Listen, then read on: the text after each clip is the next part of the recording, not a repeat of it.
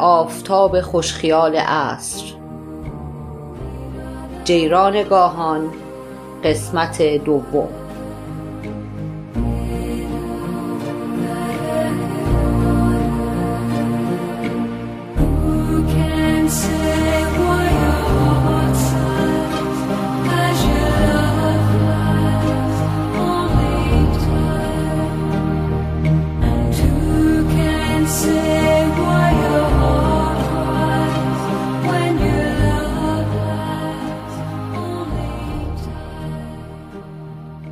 صفحه تلویزیون آقای صبح به خیر ایران دارد سلام می کند. زیر درخت بید مجنونی ایستاده بارانی کوتاه و زردی تنش کرده و باران بهاری و پربرکت و بینظیر را توصیف می کند. باران مزخرف و بیبار و گلی کنار پنجره می رود. بیرون ماشین ها دارند بچه ها را می‌برند مدرسه کارگرها را کارخانه و کارمندها را سر کار همه دیرشان شده. بوی کلاج و لنت و گازوئیل و بنزین خانه را برداشته. از پنجره پایین را نگاه می کند مرد خوشتیپ عصرها از جوب می پرد زمین پر از کاج بین کوچه و اتوبان را طی می کند زیر پل آبر می ایستد و سوار تاکسی می شود تا قبل از این چند روز مرخصی صبحها خوشتیپ را نمی‌دید. همیشه از سر کار که برمیگردد و لباسهایش را که عوض می کند سر و کله خوشتیپ توی خیابان پیدا می شود.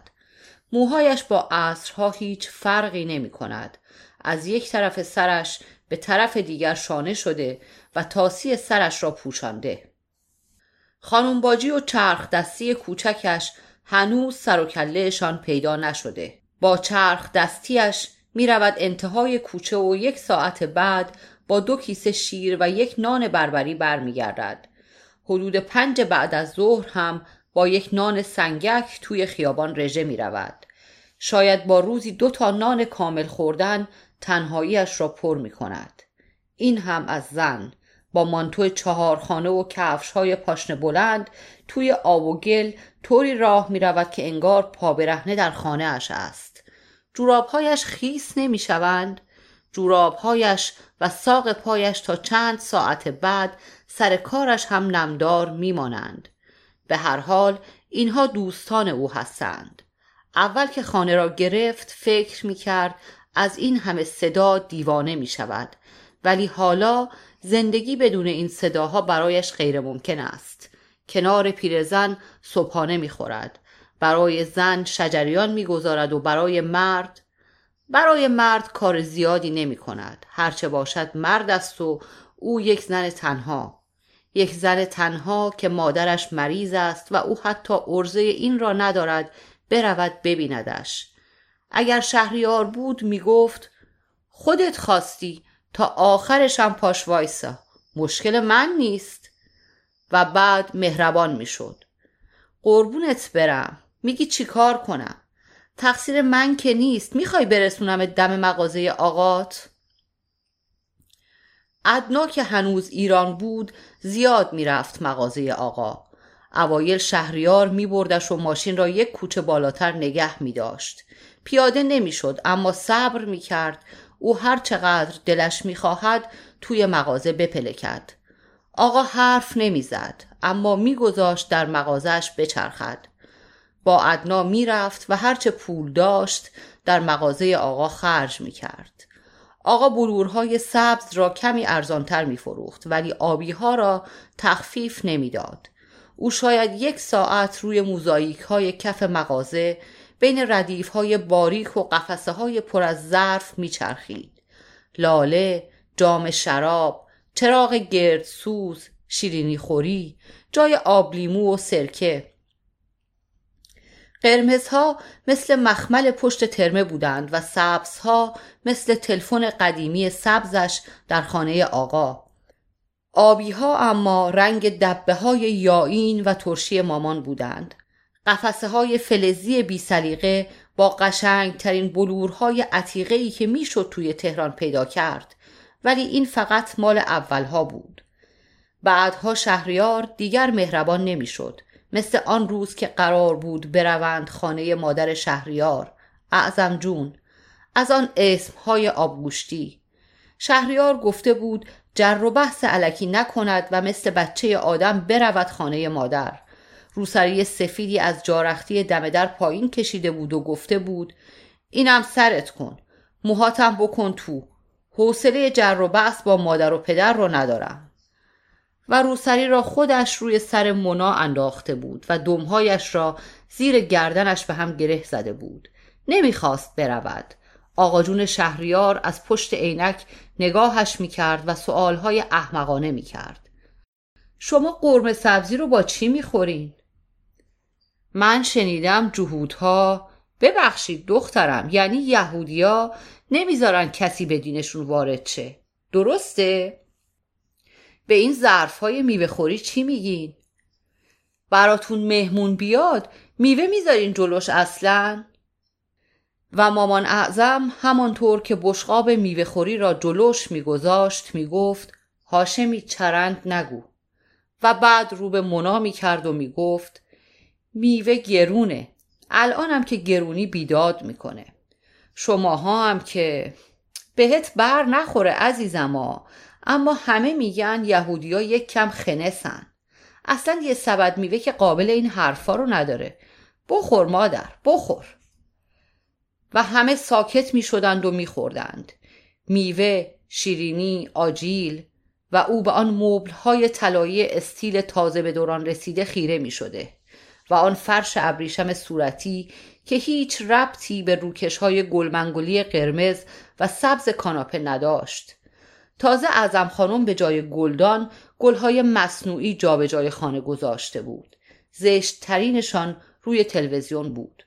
مثل تاج قرمز حاجی فیروز از کله تلویزیون بیرون زده بود شهریار آن وقت که هنوز لباس عروسیش توی کمد دود نگرفته بود و سیاه نشده بود مهربان می‌شد ولی لباس عروسی که دوده گرفت و چرک شد دیگر حتی نمی گفت میگی چیکار کنم حتی نمی گفت خودت خواستی.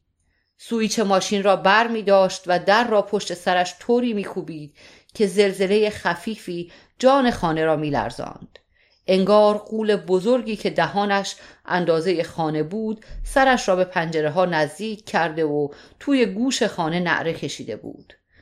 مادر و آقاجون شهریار خانه آنها نمی آمدند. یعنی چند بار آمدند ولی اعظم جون گفته بود خانه دلگیر است. شهریار می گفت راست می گوید می گفت نمی‌داند چه چیزی این خانه را دلگیر کرده. وقتهایی هم که عصبانی بود می‌گفت تو تو اینجا رو اینطوری دلگیر کردی تو. و جمجمه او پوست تنبک بود و مثل ضربه های انگشت روی آن میکوبید. بی ریتم بی رنگ. و او برای اینکه خانه را دلباز کند می‌رفت مغازه آقا و بلور کهنه قرمز می‌خرید. اول گردگیریشان می‌کرد بعد روی میز یا توی ویترین میچیدشان. مثل وقتی که کنار دست مامان مینشست و دستمال گردگیری را نرم و روان روی تک تک بلورها می‌کشید. اگر خاک رویشان میماند پس گردنی می‌خورد. خانه آقا بلورها را دم دست نمیچیدند. آقا روزهایی که عصبانی بود و از سر کار می آمد هر چیز شکستنی دم دستش را غنیمت می‌دانست و پرت می کرد. مثل آن روز که او دفتر فارسی را توی دستش گرفته بود و دور حوز راه می‌رفت. هر جمله را تکرار می کرد و دفتر را به پیشانیش می‌زد تا بیت ها توی کله اش بمانند. کلید در قفل در حیات چرخیده بود. در باز شده بود و آقا در درگاهی ظاهر شده بود. آقا وقتی عصبانی می‌شد نه رنگ صورتش بنفش می‌شد نه پره های بینیش بزرگ. اما بوی روغن گریس از پوست بدنش ساطع می‌شد و آن روز بوی روغن گریس خانه را برداشت. از پله های زیر زمین پایین رفت و همانجا نشست. آقا قدمهایش بلند شده بودند. پاها پله های خانه را بالا رفتند. صدای کوبیدن در خانه پاها در آشپزخانه دمپایی های مامان که هول شده بودند در حال یک انفجار کوچک. پاها دوباره در حال در اتاق و خانه خاموش شده بود. ناله بیرمق مامان خانه را پر کرده بود. به امت دیوونه ای الهی برات شیون شه. به هفت سفر تورا مخ تاب برمیداره مونا. و او پله ها را دوتا یکی بالا دویده بود تا جارو و خاکنداز بردارد و هرچه آقا خورد و خاک شیر کرده بود جمع کند. مامان همینطور فحش می‌داد با آقا حرف نمی‌زد معلوم نبود کی را لعنت می کند. فقط مثل گوینده های رادیو پیام پشت هم و بدون وقفه می گفت. آقا آن روز آینه و شمدان ازدواجشان را شکسته بود چون هیچ بلوری دم دستش پیدا نکرده بود. شهریار اما بلورها را نمی شکست حتی آنها را نمی‌دید که بخواهد بشکندشان. مونا هرچه بلور می خرید اعظم جون و آقا جون شهریار به خانهشان نمی آمدند. شاید هم نباید بلور می خرید اصلا. شاید باید از آن گلهای مصنوعی بیقواره می خرید و می گذاشت جابجای خانه. دکمه کنترل را فشار می دهد و صدای مرد بلندتر می شود دستش را به دسته مبل می گیرد و بلند می شود ویترین را کنار مبل تخت دیوار گذاشته. درش را باز می کند ردیف بالا سبزند وسط قرمز و پایین آبی. همهشان قبار گرفتهاند.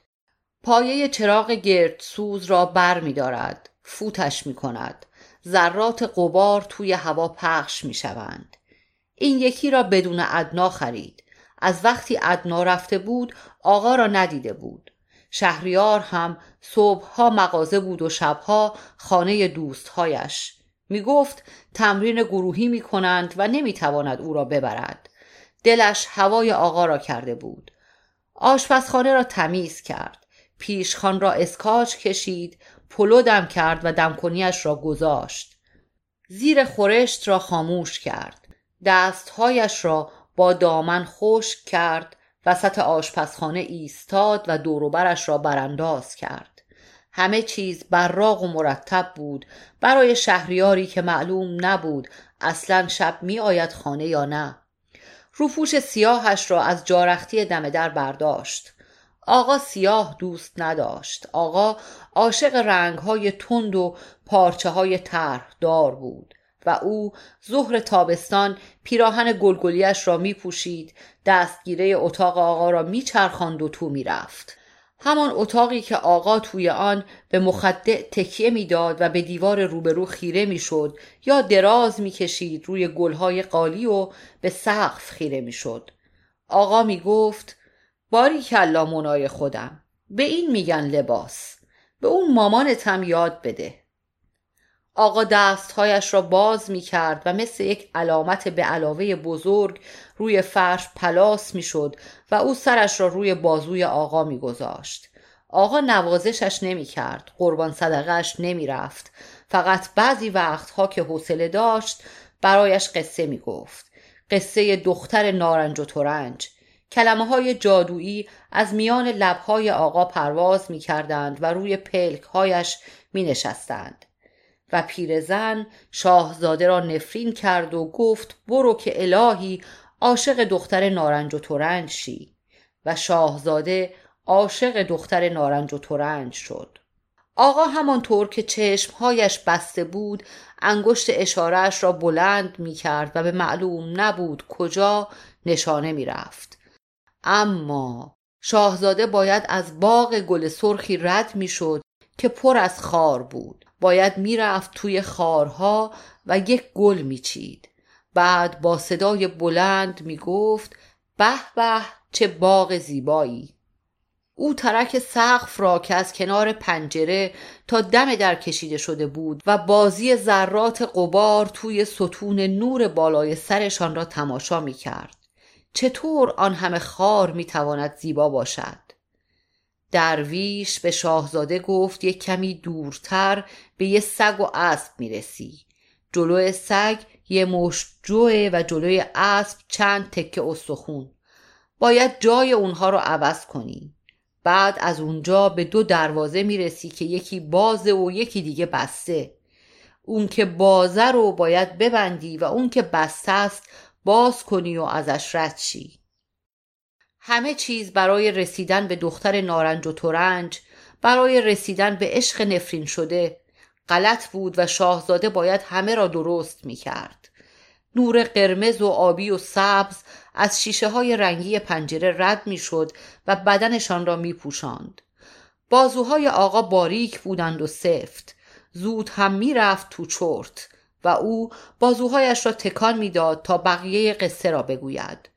آقا میان نفسهای عمیق و خور و پف دو کلمه دیگر می گفت بعد بعد می‌رسی به یه باغ بزرگتر که یه درخت نارنج و تورنج توش هست. فقط سه تا نارنج و تورنج داره. بذار بخوابم بابا. و او این دفعه بازوی آقا را محکمتر تکان می‌داد و نیشکون کوچکی می‌گرفت. ها هیچی دیگه. تو هر کدوم از نارنج و تورنج ها یه دختره که تا پارش کنی بیرون میاد و میگه آب آب. و اگر بهش آب ندی فورا میمیره. و دوباره به خواب می‌رفت. آقا شاهزاده بود. موسا خودش. شاهزاده ها مرد بودند. خودش حتما دختر نارنج و تورنج بود. رگهای آقا از زیر بازوها معلوم بود. آبی کبود و او با پیراهن گلگلی کنار آقا میخوابید و بقیه قصه را میبافت. مامان اما سیاه دوست داشت. می‌گفت دیر چرک میشه. اگر سیاه نمی پوشید هم قهوه‌ای یا سرمه‌ای. نمی‌خواست اولین روزی که خودش تنها پیش آقا می‌رفت سیاه و بدرنگ باشد. می‌خواست آنقدر خوشگل و دلنشین باشد که آقا دلش نیاید با او حرف نزند. روپوش سیاه را سر جایش گذاشت. آن را که آبی آسمانی بود پایین کشید. دستهایش را از توی آستین ها رد کرد. آقا این را بیشتر دوست داشت. در را پشت سرش کشید و قفل را در آن چرخاند. شهرام هم دانشگاه بود و نمی توانست بیاید. شاید هم بهانه آورده بود. هرچه بود تنها باید می‌رفت. تاکسی را اول خیابان نگه داشت و پیاده شد. حرم دلنشین گرما توی روسریش میپیچید و ذرات عرق روی گردنش مینشست. شهریار از گرما فراری بود اما او بعد از ظهرهای گرم و دم کرده تهران را دوست داشت سستی سر و گردنش را لابلای گرما و ذرات عرق میپرستید آن وقت ظهر کسی توی خیابانها نبود جز عمله های ساختمان یا پیرهایی که از فرط بیکاری خیابانهای محلهشان را روزی بیست بار گز می کردند. آقا ولی از وقتی از بازار آمده بود بیرون مغازه را یک سره تا شب می گرداند. حتی برای نهار هم تعطیلش نمی کرد. روی شیشه مغازه حروف فروزش قرمز و بزرگ چسبانده شده بود. حرف ف و ز پایین افتاده بود یا پاک شده بود و شده بود روش زیر حروف نصف و نیمه ویترین مغازه ایستاد شاید نیم ساعت شاید یک ساعت شاید یک روب یا دو دقیقه. کیفش را روی شانه جابجا جا کرد. باید می‌رفت تو. آقا دوستش داشت. حالا که ادنا هم رفته بود بی دختر شده بود. او عزیز دردانه آقا بود. دستش را روی دستگیره در مغازه گذاشت. گرمای دستگیره آهنی کف دستش را داغ کرد. هلش داد و وارد شد. بوی آقا توی مغازه شناور بود ولی خودش پشت دخل نبود. وسط مغازه ایستاد. شاید پشت یکی از ردیف ها بود. شاید مغازه را دست شاگرد داده بود. وارد ردیف بلورها شد. نگاهش را روی بلورها چرخاند. آقا همچنان قایب و بویش حاضر بود. شیرینی خوری پایه قلیان قندان آبی. پایه چراغ گرد سوز را برداشت. بلور با کارای آبی بود. از همانهایی که آقا تخفیف نمی‌داد. برش داشت. لبهایش از هم باز شدند. آقا! از میان ردیف ها بیرون آمد. آقا! بوی آقا تر شد. دست توی کیفش کرد. یک مشت اسکناس بیرون آورد. آقا! من این چراغ رو بر می دارم. حباب نداره.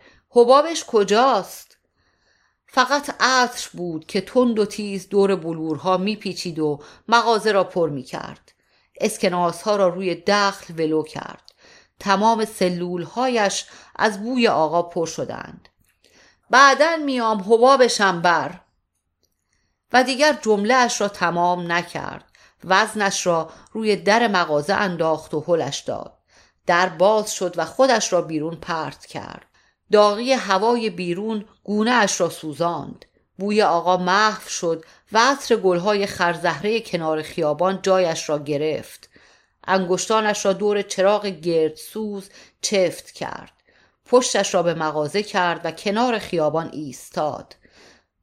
ماشین ها با سرعت از جلوش میگذشتند. به حضور کمرنگش کنار خیابان حمله می‌کردند و سیلی نزده از کنارش میگذشتند و او چوب خشک و نازکی بیشتر نبود. نگاه آقا را روی روسری و شانه هایش احساس کرد. برگشت. در مغازه همانطور بسته بود و درگاهیش خالی و او برای آخرین بار آقا را دید. البته ندیدش. ولی سبکی خوشایند حضورش را حس کرد. حیف چراغ هنوز هم حباب ندارد. دستمال را دور آخرین بلور آبی میگرداند و بلور را سر جایش می‌گذارد. در ویترین را میبندد و قفل را در آن میچرخاند. سبزها را بعدا پاک می کند قرمزها را شاید اصلا پاک نکند. مگر قبار چه عیبی دارد؟ اصلا کی گفته او زن تمیز و مرتبی است؟ کاش می توانست دم فتیر خانه را مثل طویله کثیف به حال خودش رها کند. کهنه را روی دسته مبل می‌گذارد و به طرف پنجره می رود.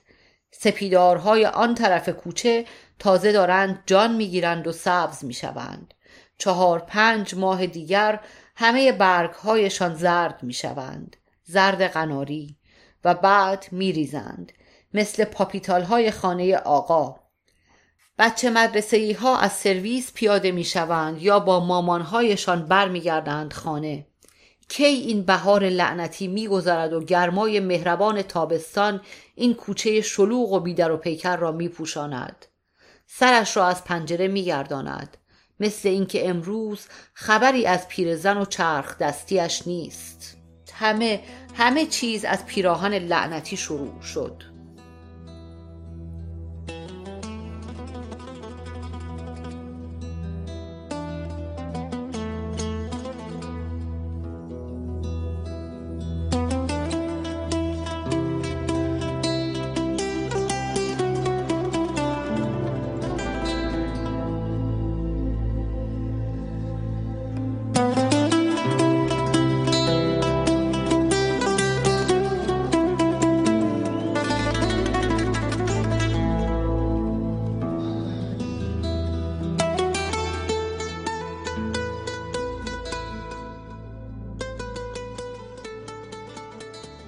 خانه خوبی دیگری هم دارد. همه چیز آنقدر به هم نزدیک است که مجبور نیست مثل خانه شهریار یک راهرو طولانی را تا آخر برود تا به اتاق خواب یا دستشویی برسد. طول پذیرایی نه قدم است و با تیغه ای از اتاق خواب جدا شده. یک دو سه چهار. از پنجره تا در اتاق خواب چهار قدم است. در اتاق را باز می کند کمد چوبی لباس ها را از خانه شهریار آورده. گلهای کندکاری بالای در کمد او را عاشقش کرده است. از دو طرف شروع می شوند و به وسط که می رسند بزرگ می شوند روی بدنش دست می کشد رنگ جابجا جا تبله کرده. مال سیلر تیلری است که هر چند ماه می‌خرد و به تمام کمد می‌زند. مال سیلر تیلری است که هر چند ماه می‌خرد و به تمام کمد می‌زند. شهریار می‌گفت اونقدر ور نرو باهاش بدتر خرابش می‌کنی. اما او دوست داشت بدنه کمد برق بزند. شاید هم دوست داشت هرچه شهریار می‌گوید نکن بکند. نه اینکه دوست داشته باشد نه. فقط اینکه او این همه کار برای شهریار کرده بود. این چیزهای کوچک و بی اهمیت را دیگر می‌خواست به سلیقه خودش انجام بدهد. دو ماهی یک بار روغن جلا را سر تا سر کمد می‌کشید. در کمد را باز می کند لباسها را کنار می‌زند. نایلون روی لباسها خشخش می کند رینگ رینگ. سرش را میچرخاند. زنگ تلفن است. دستهایش را از میان لباسها بیرون می‌کشد. خشخش نایلون ساکت شده. گوشش را به طرف در نگه میدارد. سکوت. احمق خیال کردی مامان به تو زنگ می‌زند. تویی که این همه سال نمی‌داند و برایش مهم نیست که زنده ای یا مرده چوب لباسی را از میله جدا می کند و روی تخت می اندازد. پیراهن سفید دودی زیر نایلون ها قایم شده. پیراهن را با شهرام و ادنا خریده بود. قرار شد اول عقد کنند و بعد کم کم به خانوادهش بگویند. مامان وقتی فهمید او با شهریار دوست شده بلوا به پا کرد. به امت و یعقوب و یوسف و اسحاق و ابراهیم و تمام قوم بنی اسرائیل قسم خورد اگر رابطهاش را با شهریار قطع نکند دیگر دختر او نیست ادنا مامان را روی صندلی نشاند و آب قند دستش داد. مامان از زیر موهای سیاه و سفیدش که بی حواس دورش ریخته بود گفت همین الان بگو به امت قسم بخور که تمومش می‌کنی. و او نگاهش را به گلهای رومیزی دوخت و دندانش را روی لب پایینش فشار داد. مامان آب قند را سر کشید بلند شد و از آشپزخانه بیرون رفت. مهره های درگاهی تا ساعتها بعد پشت سرش تکان خوردند.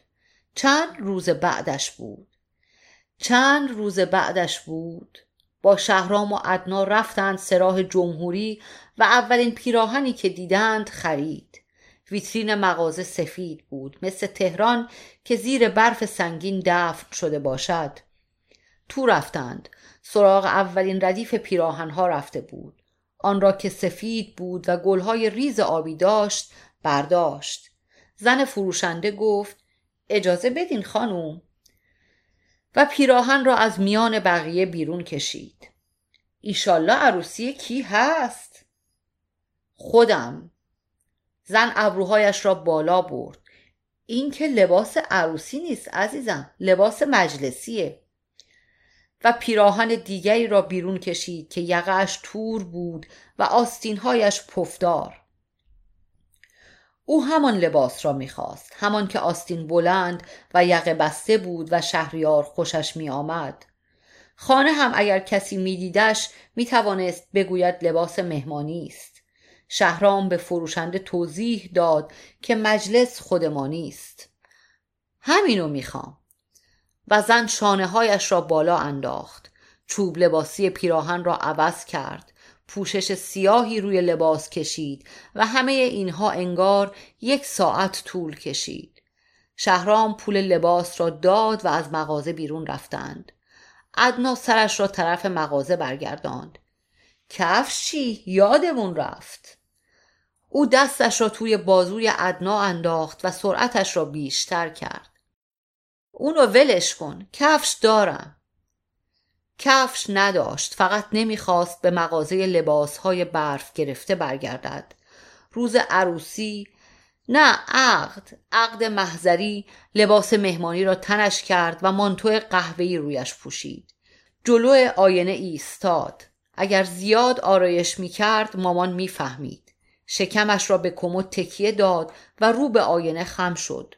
لوله رنگی ماتیک را به لبهایش چسباند و چپ و راست کشید. توی آینه دختری با لبهای رنگی و چشمهای زیادی سیاه به او زل زده بود.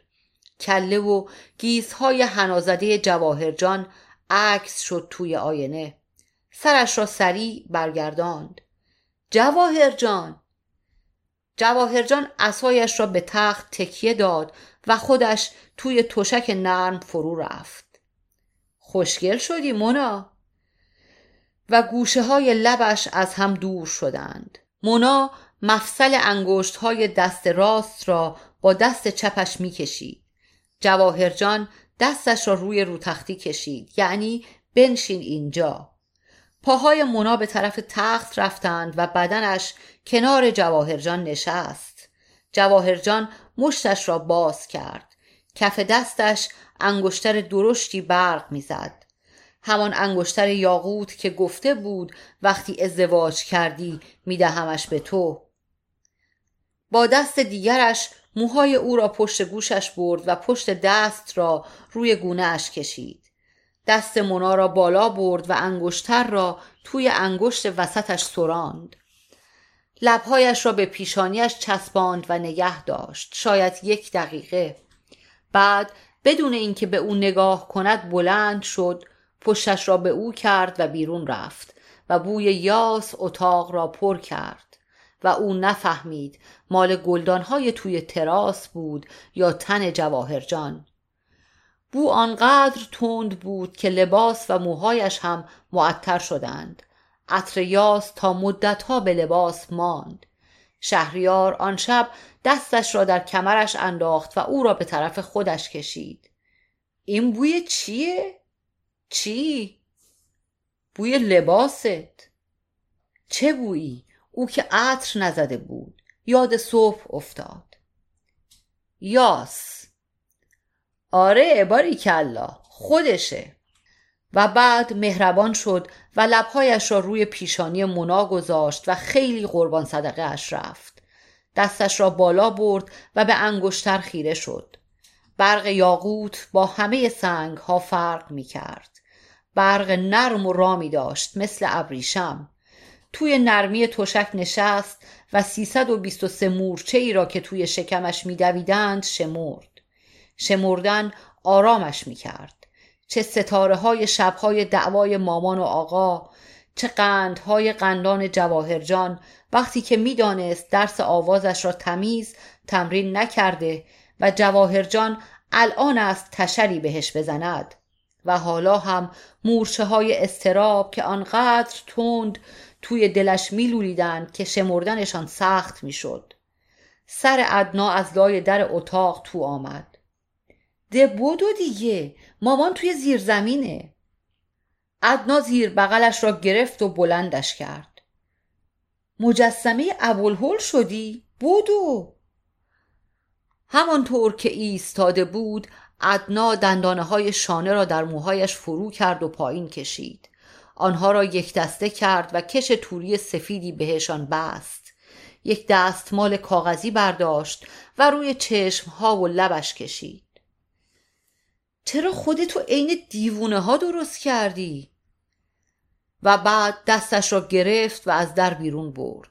دستهای ادنا او را سوار ماشین کردند و تا مسجد راندند.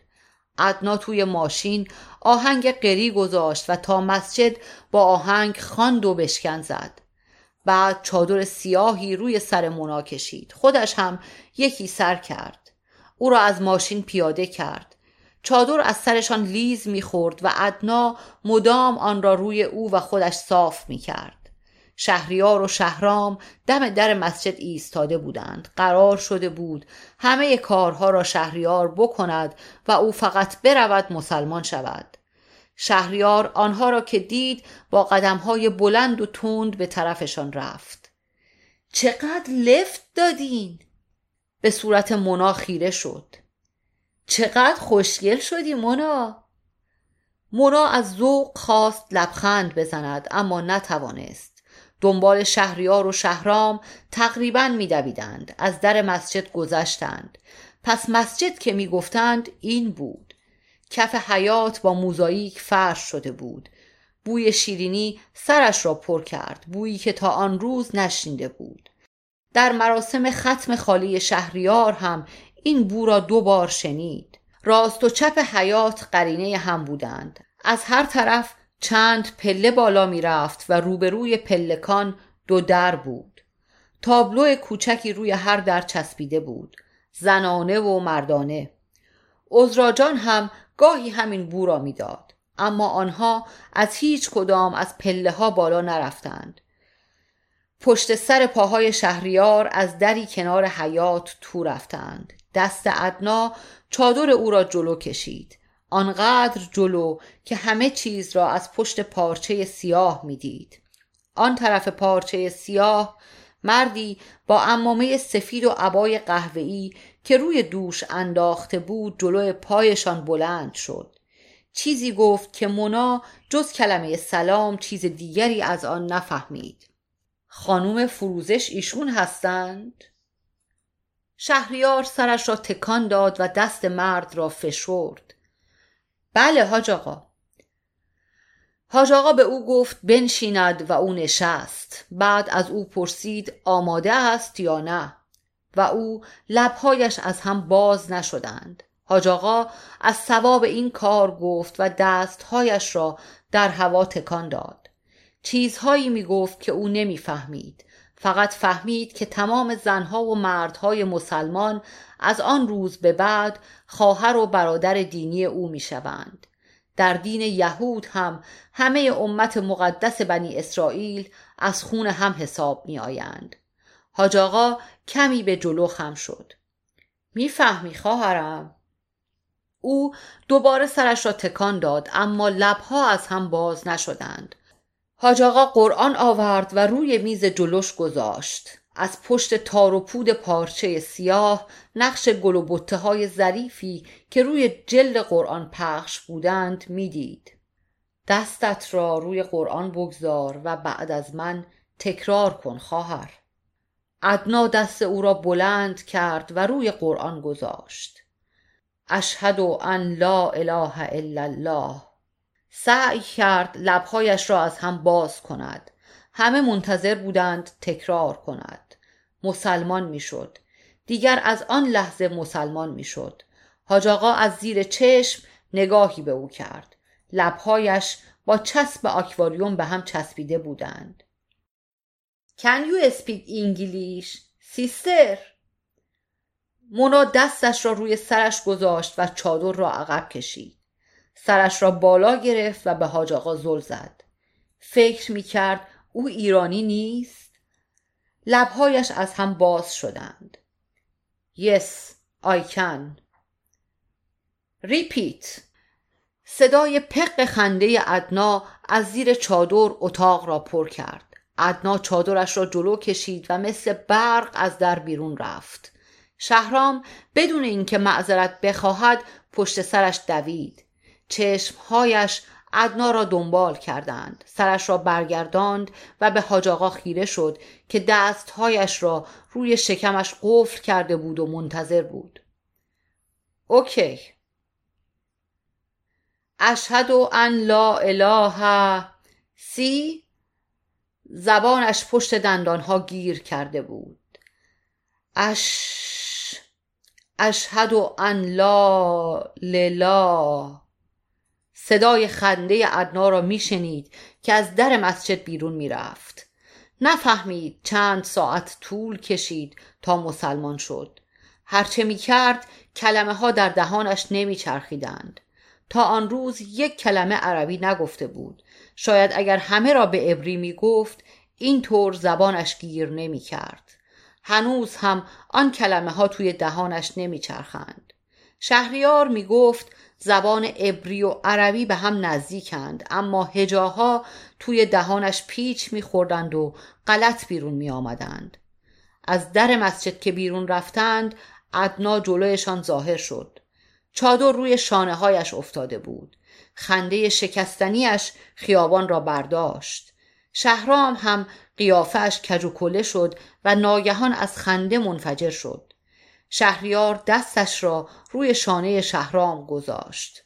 بس دیگه خجالت بکش.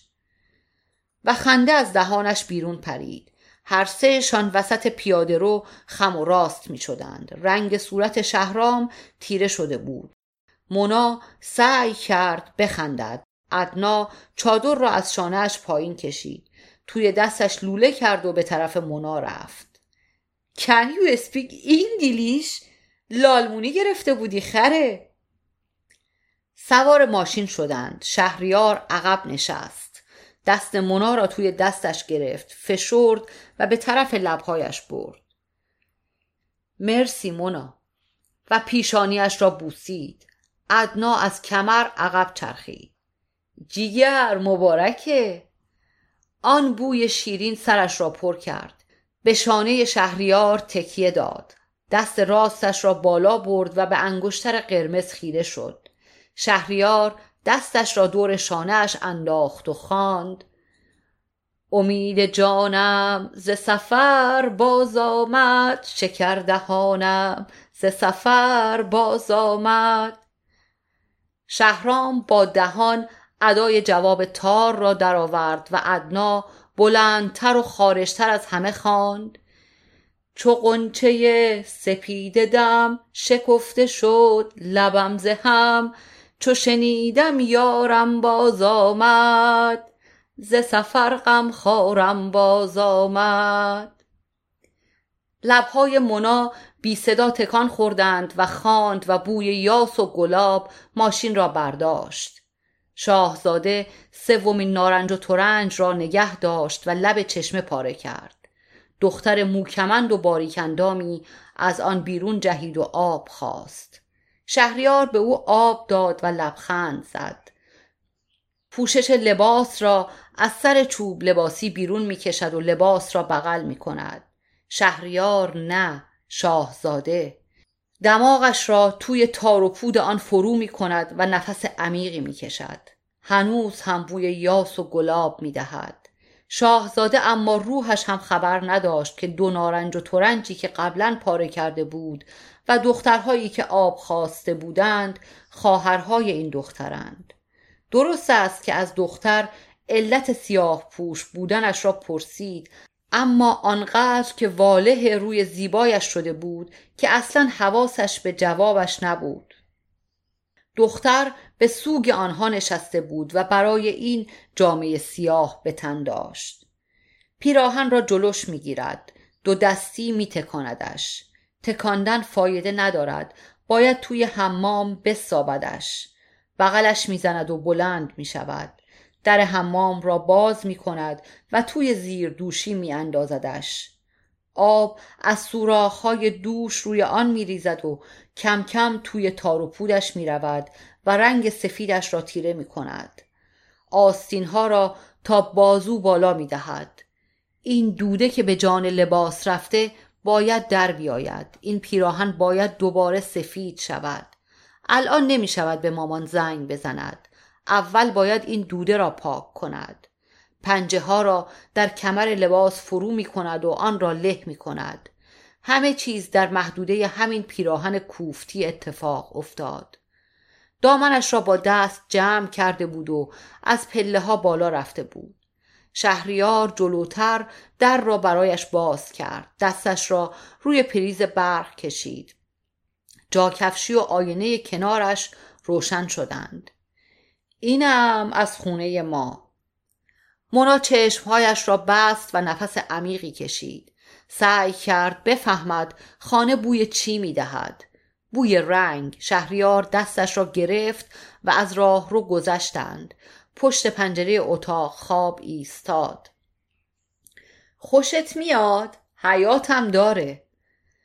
از وسط حیات یک ردیف پهن موزاییک رد می‌شد و ته آن پاپیتال ها از یک آلاچیق چوبی بالا رفته بودند. چند درخت خشک انار و سیب تک و توک از خاک بیرون زده بودند. به گرد پای حیات خانه خودشان هم نمی رسید حتی یک گلدان هم روی آن همه موزاییک نبود. سرش را برگرداند. حیات را پر از گلدان می کرد توی راه رو هم جا برای گلدان بود. خانه تا خانه می‌شد خیلی کار داشت. مرسی. شهریار طره مویش را پشت گوشش انداخت. صدای سوت بلبلی توی سر مونا پیچید. شهریار سرش را طرف در اتاق خواب برگرداند. اینم از غذا او دستهایش را دور کمر شهریار حلقه کرد. نرو. گشنت نیست مگه؟ الان یه دقیقه میرم میگیرمش. گرسنش نبود. دستها را عقب کشید. شهریار دستهایش را توی دستهایش گرفت. تو یک کم اینجا بچرخ تا برگردم. به او لبخند زد و در درگاهی غیب شد. مونا وسط اتاق این پا و آن پا کرد. به تشکی که کنار اتاق افتاده بود نگاه کرد. چند شم کنار تشک میسوخت. باید از مغازه آقا لوسترهای بلور می‌خرید و آویزانشان می‌کرد. ملافه روی آن را صاف کرد. بالش را چند بار کوبید تا پر و توپل شود. لباسش را جمع کرد و توی تشک فرو رفت. در دفتر ازدواج شماره 243 عقد کرده بودند. شهریار حلقه ظریفی توی انگشتش سرانده بود. ادنا کلی شلوغ بازی درآورده بود. ولش می‌کردند می‌خواست تا خانه هم دنبالشان بیاید. سرش را توی بالش چرخاند. شهریار چه زود رفته بود. دیوارهای لخت کف موکت اتاق خالی. آب توی پلک پایینش جمع شد. چشمهایش را بست. قطر اشک کوچکی از کنار چشمش پایین سرید. آنطور که آقا می گفت دختر با دیدن شاهزاده یک دل نه صد دل عاشق می شود و یادش می رود که دو خواهرش به دست همین شاخ شمشاد کشته شده اند. شاهزاده هم که نفرین شده بود و دخترک را ندیده عاشقش بود. دختر موکمند به شاهزاده دل بست و قول داد منتظرش شود تا با سپاهیانش برگردد و او را به قصر خودش ببرد. آقا می گفت دختر با خانومی بی حد و حصر کنار چشمه نشست و منتظر برگشتن شاهزاده شد چرا شاهزاده کنار درخت نارنج و ترنج برای دختر قصر نساخت آقا زیر آفتاب خوشخیال عصر به خروپف افتاده بود و جوابش را نمی‌داد شهریار باید همیشه در این خانه میماند میماند و برایش ستار می‌زد آن راه رو را پر از گلدان می کرد. این اتاق را خودش می چید و شهریار را همیشه همینجا نگه می داشت. پشت دستش را محکم روی پلک ها کشید. شهریار جلوش می نشست و زخمه می زد. از هر گوشه به گوشه دیگری می رفت و به او یاد می‌داد بند وسطی انگشت اشاره را باید خم و راست کند و زخمه بزند نه بند بالایی را مثل آن روز که انگشت های بلندش را روی دست راست مونا گذاشت و مچش را روی صفحه ساز چرخاند و گفت بزن همین چند دقیقه پیشش در مغازه را آرام هل داده بود و سرش را توی مغازه کرده بود و مطمئن شده بود درست آمده. جلوی شهریار ایستاد و گفت فروزش هستم. جواهرجان گفته بود آوازش به جایی رسیده که باید با ردیف سازی هم آشنا شود. همانطور که چهار زانو نشسته بود یک دستش را روی زانو گذاشت. پشتش را صاف کرد و گفت مونا باید یه ساز برداری که توش زود راه بیفتی. لازم نیست استاد شی. فقط ردیف و چرخش های سازی رو بشناسی کفایت می‌کنه. و بعد شماره یکی از دوستانش را داد و آن دوست شماره کس دیگری و کس دیگر شماره نفر بعدی و این زنجیر آنقدر پیچید تا تالاپی افتاد دم مغازه شهریار. شهریار بدون اینکه از جایش بلند شود دستش را به طرف صندلی آن طرف دخل تکان داد. او روی صندلی نشست و پاهایش را به هم چسباند. مغازه بوی چوب تازه و سیم کهنه ساز و خاک می‌داد. آنقدر سازهای جور و جور تویش ریخته بودند که به قول مامان جای سوزن انداختن نبود. شهریار همانطور که پشت دخل لم داده بود دستش را روی تخت سینهش کشید و پاکت کوچک سیگاری بیرون کشید. کی می‌خواین شروع کنیم؟ همین ساعت همین روز هفته وقت دارین؟ مونا توی صندلی جابجا شد وقت بله دارم شهریار سیگار را پشت دخل جایی انداخت که او نفهمید. فکر نکنین چون نمی‌خواین حرفه ای یاد بگیرین کار آسونیه. بعد دستش را دراز کرد و ستاری برداشت. کاسه و دسته ستار پر از خاتمکاری بود. سرش را پایین انداخت و زخمه زد. مونا نفهمید چند دقیقه یا ساعت. ارتعاش سیمها او را روی صندلی نگه داشت. حتی کیفش را روی دوشش جابجا نکرد. دستهای شهریار بالاخره ایستادند. بلند شد و به طرف او رفت. آن ستار خاتمکاری را توی بغلش گذاشت. دست راستش را گرفت و روی کاسه گذاشت. مونا سرش را بالا گرفت. سر شهریار به سقف چسبیده بود و چشمهای او به زمین آن روز شهریار از همه روزهایی که بعد از آن آمدند بلندتر بود و دیگر هیچ وقت شهریار به اندازه روز اولش بلند نشد. او کار زیادی بلد نبود. کمی حسابداری آواز خواندن آشپزی و گلکاری. زیاد هم نمی توانست حرف بزند مخصوصا کلمه های محبت آمیز عذاب وجدانی که بعد از ادای این کلمه ها مورچوار توی دلش راه میافتاد.